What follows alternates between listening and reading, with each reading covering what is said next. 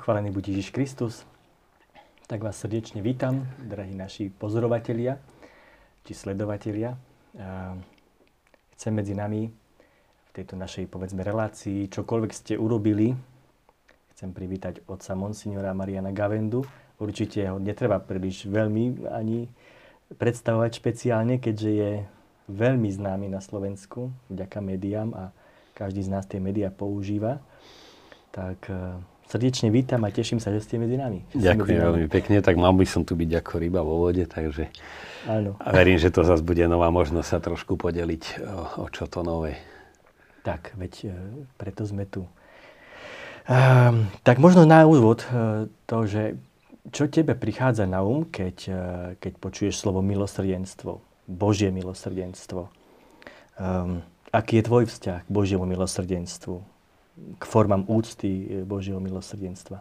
No tak u mňa to bol terminus technicus Božie milosrdenstvo, automatický obraz známy e, Božieho milosrdenstva a spojené sestra Faustina, Bože, Božie milosrdenstvo, že to proste bolo. E, som ani nemyslel pri tom výraze na vlastnosť Boha a primárne, ale to mi hneď naskočil. Toto je teda úcta k Božiemu milosrdenstvu, Božie milosrdenstvo keď som emigroval a bol som teda v Ríme v Nepomučenie, tak sme mali tam, e, sa starali o celý chod seminára Polské sestry Božieho milosrdenstva.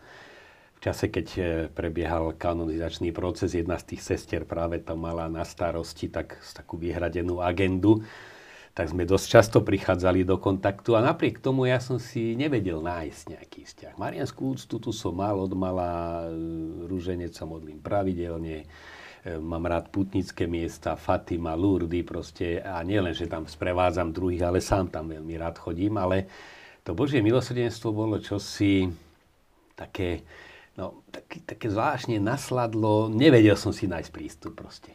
Tak to bolo. A ani som si to veľmi nevyčítal hoci som vedel, že to Božie milosrdenstvo pri Jánovi Pavlovi, potom môžeme k tomu povedať, že naozaj on v istom momente zbadal, že nám nepomôže iné len Božie milosrdenstvo, ani cirkvi, ani svetu. Ale to osobné také sa to nieslo si, že to je čosi, čo mi je nie až blízke. A potom to bola taká zhoda okolností, táto brožúrka, 15 dní so sestrou Faustinou vydáva to lúč s viacerými, s Janom Vianejom a s mnohými inými, vždy mm-hmm. tak na 15 dní, také krátke. To je také duchovné cvičenie? To je také zamyslenie, zamyslenie na 15 dní. Také, mm-hmm. aj, aj modlitba trochu a hlavne priblíženie. Je vždy citát z denníčka sestry Faustíny. A to bolo aj v čase môjho určitého rozpoloženia, keď prišiel ten záblesk. Ah, to je ono.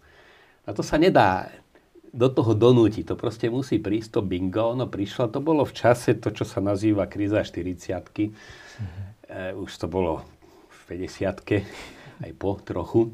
Ja som raz dostal na 40 jednu knižku e, v taliančine La Curisi di Coranta a som si zobral na dovolenku. Tam som si tak čítal a hovorím si, no, až o tej, na tú jednu tému, to, že človek sa vtedy prvýkrát ocitne aj vo vážnom ohrození života, tak hovorí si to nie, ale ostatné mám viac menej za sebou. No, o 10 rokov som si to vôbec nemyslel. No, to je tiež proces, ktorý prechádza a chce to svoj čas. A, a princíp toho celého toho tej krízy je, že človek ide, ja to tak prirovnám, že keď si rozšlapem na bicykli rýchlo a prestanem točiť, tak tých, čo idú pomalšie, ešte stále obieham. Ja idem rýchlejšie než oni.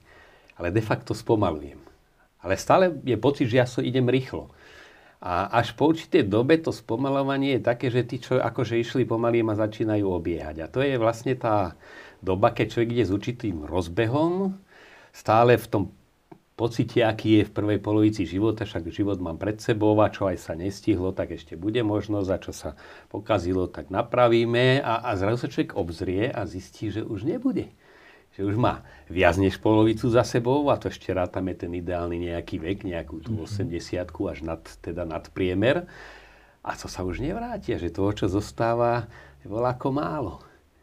A zrazu vidíš, tak si, čo som mohol úplne inak. A ani nie nejaké ťažké riechy, ako skôr toľko zbytočnosti a toľko prázdna.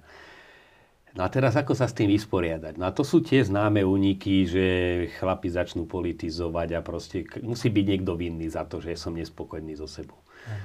A e, tam mi prišlo to oslovenie, že tu jediné, čo je, je Božie milosrdenstvo, ktoré znamená, že ono tú minulosť pretaví. To nie je, že Boh ti odpustí, ako nehnevaj sa, ale že naozaj to milosrdenstvo pre, pre, pre, prežiari tá Božia láska prekypujúca, že vlastne e, sekunda v takomto stave ozaj milosti, keby som si ju dokázal uvedomiť, aby som nezomrel, má väčšiu hodnotu než tisíce rokov života, akokoľvek aktívneho.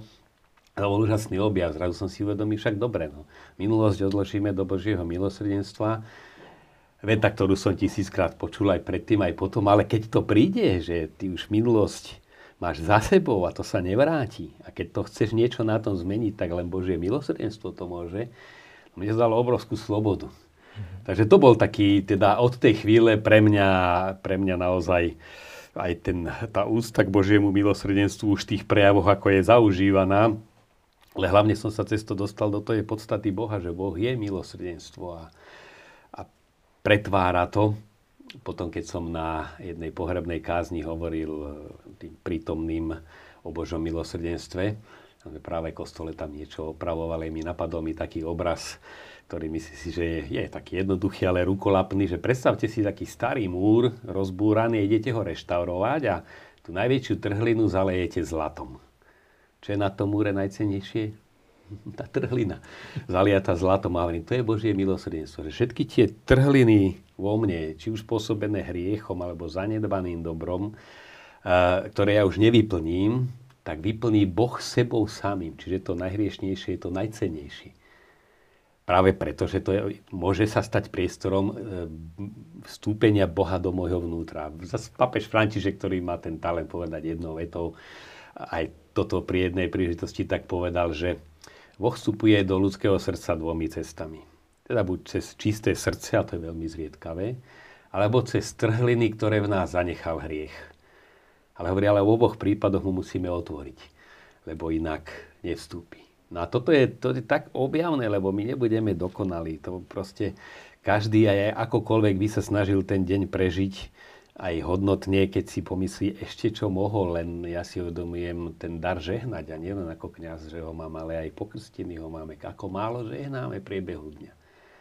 A to je rozdávanie z Božích darov, keď žehnám. Čiže vyprosím Božie požehnanie. No a to, keď si človek zráta, aké mal, aký potenciál, a ešte my aj cez vysviacku, ozaj vysluhovanie sviatosti a koľko z toho využijem, tak no, jediné, čo pomôže, je Božie milosrdenstvo. Ach, tak jedine Božie milosrdenstvo. Ako super je to povedané, že to vyplňa a robí nás hodnotnými. To, nie každý tak rozmýšľa, hej? Bo to väčšinou sa to tak obmedzuje na odpustenie, hej? No a naozaj, že tu prichádza nový rozmer a to je, to je také, také krásne. Hej, hej, hej, a keď Jan Pavel II vyhlasoval, povedzme, ten sviatok Božieho milosrdenstva, dá sa povedať, že mnohí to, mnohí to považujú teológovia za také znovuzrodenie, akoby pri krste, že úplne všetko sa na novo môže začať, hej, tak e, vlastne ten Sviatok Božomilosrdenstva vyhlásil pre celý, celú církev, to bolo myslím 30. apríla roku 2000. Tak e, ako vnímaš silu tohto sviatku dnes? Že... No, najskôr poviem, ako uh-huh. som ju vnímal vtedy. Ja som vnímal veľmi, a tedy som už komentoval všetky aktivity veľké papeža Jana Pavla a hlavne jubilejný rok tých jubilejí takých, takých bolo veľmi veľa, všetko bývali priame prenosy. A to nutí človeka si veľa okolo toho aj pozrieť, pripraviť. A, ale aj tie štyri, tak treba povedať tie štyri alebo tri bezprostredné roky prípravy na veľké jubileum, ako on mal ten obrovský projekt obnoviť círke od základu, rok Otca, rok Syna, rok Ducha Svetého, ozaj prekvasiť a nakoniec aj on zbadal, že my sa neočistíme, my sa neobnovíme. Čo si áno, však vždy, keď sa robí, sa aj čo si spraví, aj, aj tie pastoračné aktivity rôzne mali svoj význam, ale že by sa nejak radikálne preporodená církev vydala do nového tisícročia. No a tam si aj on, to som videl na ňom taký postupný zlom. Tu pomôže už len Božie milosrdenstvo. Vlastne to už nič iné nepomôže. Treba robiť aj pastoračne, samozrejme, však on neustal napriek čoraz e, väčšej námahe a chorobám, ale to odozdanie Božiemu milosrdenstvu, tak to tam bolo cítiť, že toto je jediné, čo nám, čo nám pomôže. No a tam bol aj ten kostol Ducha Svetého, kde vlastne tí ctitelia Božieho milosrdenstva v Ríme sa stretali že tam už to jadro, jadro tej úcty aj bolo a, a on to cíti, že toto je, však cítil to ešte keď bol keď tajne študoval a sa zastavoval v Lagievnikách a už od tých čias, tak kde si to, to milosrdenstvo za ním cítiť, že on žije z tej lásky Božia, že milosrdenstvo je prekypujúca láska Boha. Že to je to srdce plné lásky a nie len, že sa zlutuje a teda prižmúri oči, aby nás až tak netrestal, keď sa za nejakého zosnulého modlíme, ako si to neraz teda zvykneme predstavovať. No a tá situácia, napokon je to línia cirkvi. E, papež Benedikt e, nebol až taký apoštol Božieho milosrdenstva, ale keď si zoberieme encykliky, tak na to nadvezujú. Deus caritas est. To je úplne o tom. Potom Caritas in veritate. Spe salvi, štvrtá kapitola. Tá bola pre mňa taký ďalší krok úžasný. E, som ju prekladal v čase, keď môj otec zomrel. A už bol teda mŕtvý, ale krátko. E, a tam je štvrtá časť, keď je o e, nádeji, e, zvláštna, zvláštny názov, očistieť ako miesto nádeje. A teď som ja tak vnútorne prežíval, kde ten otec je vlastne teraz. Príjete na hrob, tak si poviem, dobre, tam sú kosti. Ale kde je on? No a tam on má veľmi zaujímavú myšlienku a to ešte ako ozaj teológ v encyklike a vedomí si, že čo je encyklika, hovorí a že sa teda prikláňa k názoru niekoľkých teológov, podľa ktorých ten oheň v očistci nie je ani síra, ani, ale je Božia láska. A to bol šok pre mňa, že Vždy som myslel, že to je ten oheň, kde sa tie duše škvaria, nie? Mm. Tak to bola, až on aj hovorí, to bola skôr fantázia maliarov než teológia a sám to hovorí, to zviedlo teda k nesprávnemu chápaniu a tam, tam som si to uvedomil, že to je láska Boha, ktorú keď si človek uvedomí, tak je síce aj pálivá, ale je očistujúca. Takže očiste zase to je miesto milosrdenstva a nádeje, miesto lásky, očiste ako miesto lásky. Čo aj hovorí Jan z Kríža opakoval ho viackrát aj papež František, že nakoniec budeme súdení z lásky. No i si to tak naľahko, že robme si, čo chceme, však Boh nás vo svojej láske všetkých odmení, ale dáme k tomu myšlienku Kataríny Sienskej, že keď by sme boli súdení spravodlivosť, so spravodlivosťou, ale láska nás bude oveľa viac bolieť previnenia voči láske, než previnenia voči spravodlivosti. No takže to je, je to aj nádejné, ale že tá, tá ranená láska bolí človek sa práve tou bolesťou očistí. Tak bol taký ďalší krok, že aj v postoji k očistca, zase je to pápež Benedikt, keď ho spomína. No a pápež František od prvej tej e, nástupnej svetej omše, ktorú mal, a ne, nezab, Boh sa teda neunaví odpúšťať, ak sa neunavíme prosiť ho o odpustenie. No ide v tej línii. Všetci traja, hoci boli rozdielní, všetci traja idú v tej istej línii. A to aj už emeritný pápež Benedikt eh, dal rozhovor, lebo boli také šumy, ako by on teda bol v inej línii a nie, vyjadril, to je priama línia církvy je Božie milosrdenstvo. Aj Jan Pavol povedal, aj ja, aj súčasný pápež idú v jednej línii. Tak myslím si, že to nič silnejšie nepotrebujeme. Presne tak. No tu už viackrát bolo tebou spomenuté, že si sa teda stretával aj s Janom Pavlom II a vlastne ty si taký mediálny človek, veľa pracuješ s médiami, tak aj počas jeho návštev na Slovensku, tak ako bez diskusí si sa veľakrát teda stretol. Ako vnímaš jeho vzťah k médiám? No jeho vzťah k médiám bol od prvej chvíle taký sympatický, otvorený. E, to bolo vidieť hneď prvé, prvú audienciu, ktorú poskytol pracovníkom médií niekoľko dní po zvolení za pápeža a voľne s nimi rozprával, žiadne, že dopredu napísané, odozdané otázky, vyselektované, ale kto čo sa chcel a zároveň odpovedal v ich jazykoch. Mm-hmm. Tá komunikatívnosť jazyková, čo je pre kameramana cenné, že to dá svojim divákom, Nemcom v Nemčine a Španielom v Španielčine. A, že to bolo, a to bol mladý, mal 58 rokov, proste to bola taká iskra. Čiže automaticky sympatia médií, ktorá samozrejme nebola natrvalo lebo keď už potom on bol nielen sympatický, ale držal sa aj pravdy, tak už im to nie vždy voňalo a dosť mu aj krivdili médiá.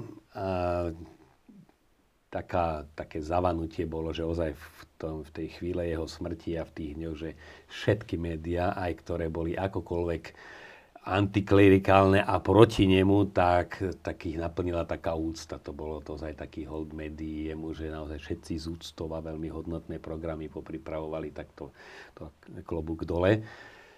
No a on, zaujímavé je tie pápežské lety, kde vlastne novinári z veľkých redakcií, televízií, alebo teda aj, aj denníkov letia s pápežom na, tú apoštolskú cestu, čiže viac než 100 ciest, ktoré mal Jan Pavel II. E, a oni samozrejme tým pádom to lietadlo aj zaplatia.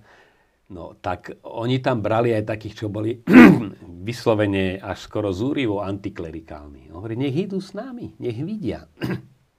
Nie, že to je proti, ten zase to všetko poskresluje, otačí hore a toho tu nechceme. Nie, nech idú a nech vidia. No a oni sa postupne obracali. Mm-hmm taký English, ktorý napísal aj pár knížiek o pápežovi, no on bol tak, tak ohnivo proti, si ho pamätám. No a potom už keď bol Benedikt v Polsku, sme sedeli aj v tom autobuse spolu dosť veľa hodín pri presunoch, no tak jeho, on, on to hovoril, jeho zmenil Jan Paul II.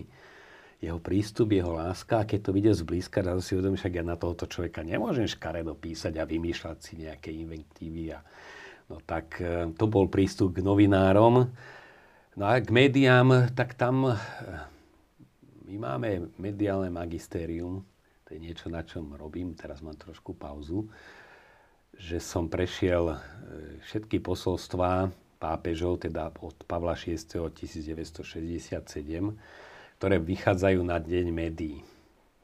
A čo tu je dôležité zdôrazniť, to není, že on nejakú takú príležitostnú Ehm, reč alebo líst napíše, tak držme sa a využívajme médiá, ale to pripravuje Papeská rada pre mass média. Ako to funguje v církvi, to je myslím, že zaujímavé aj pre divákov. Určite. Ona má ten taký pyramidálno štvorcovú štruktúru, ako sú španielské ulice, tie kvadrás, 10 tak, 10 tak, keď sa človek naučí, pozná celý Madrid.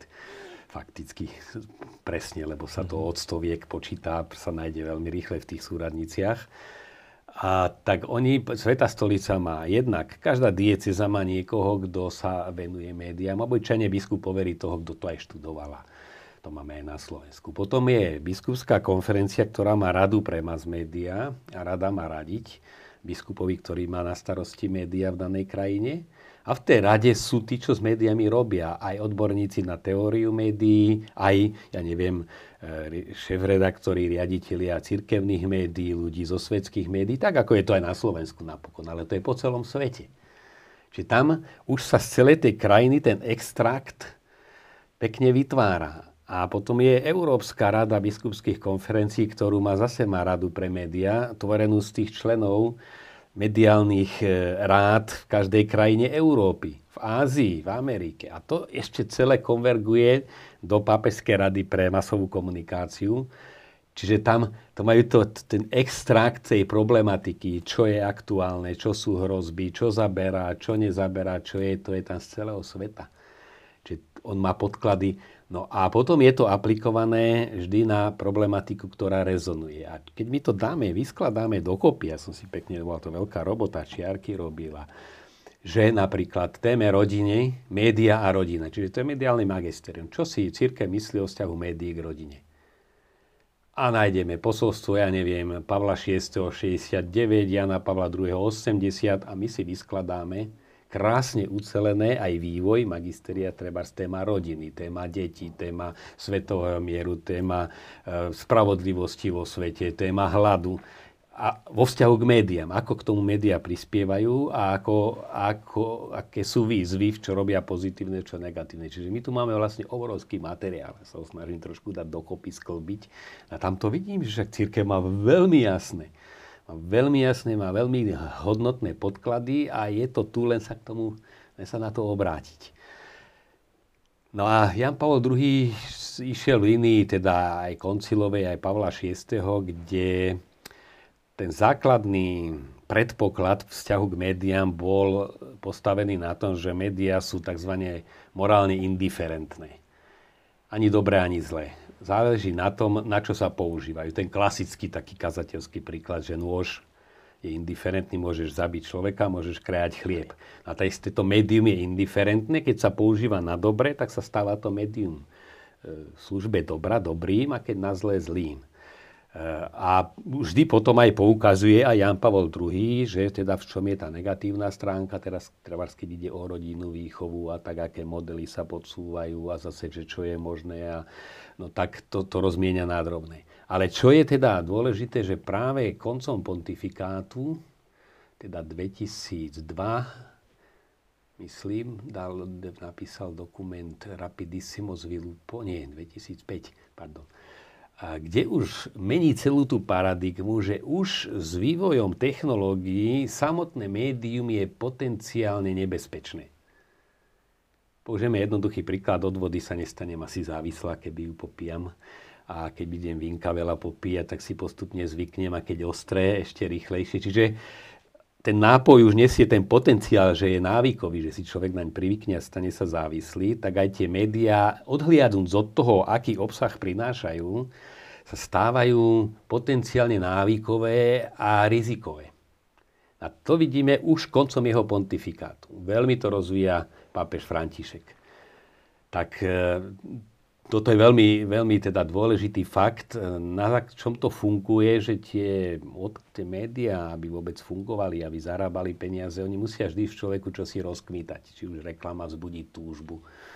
Ja neviem, keď chceš byť chlap, musíš fajčiť marborky, lebo to je taká je reklama. Že to... No a to, to sú manipulácie, diskutuje sa odkiaľ, pokiaľ je to opodstatnená manipulácia, čiže ovplyvňovanie, odkedy už je to nemorálne No podsúvať človeku, že potrebuje samé materiálne výhody, je už samo sebou klamanie človeka, lebo ich nepotrebuje a zapreda kvôli ním oveľa väčšie hodnoty, tak to už, keď to povieme takto polopatisticky, tak je to v istom mysle zavádzanie. No a treba dobrý film, neviem, životopis nejakého svedca alebo dokument misionára, ktorý môže byť dobrý a motivujúci, ale má práve to úskalie, že keď si človek pozrie a nič nespraví, tak on tú túžbu po dobre, po konaní dobra, ktorú nesieme v sebe, a to je jedna veľká hybná sila túžiť po dobre, tak ona sa, ja to hovorím ako keď baterku vyskratujete. Proste ten náboj sa minie. Alebo lepší príklad, rukolapnejší, túžba po pohybe. Dieťa sa potrebuje hýbať, keď je zdravé a má to obrovský význam aj na rozvoj organizmu, svalov a jednak aj mentálne. A ale keď mu necháte, že sa niekto iný naháňa na obrazovke, tak ono tú túžbu po pohybe zasíti, ale sedí. Čiže ho to zabíja. No a preto už určitá, určitá nemiernosť vedie k tomu, že človeka ničí. No a toto je tá druhá fáza, že teraz čo by tu mala církev robiť. Tak, všetky vám prejeme príjemný zvyšok dňa.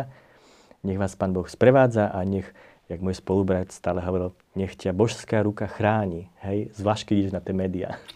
tak všetko dobré vám prajeme s Pánom Bohom.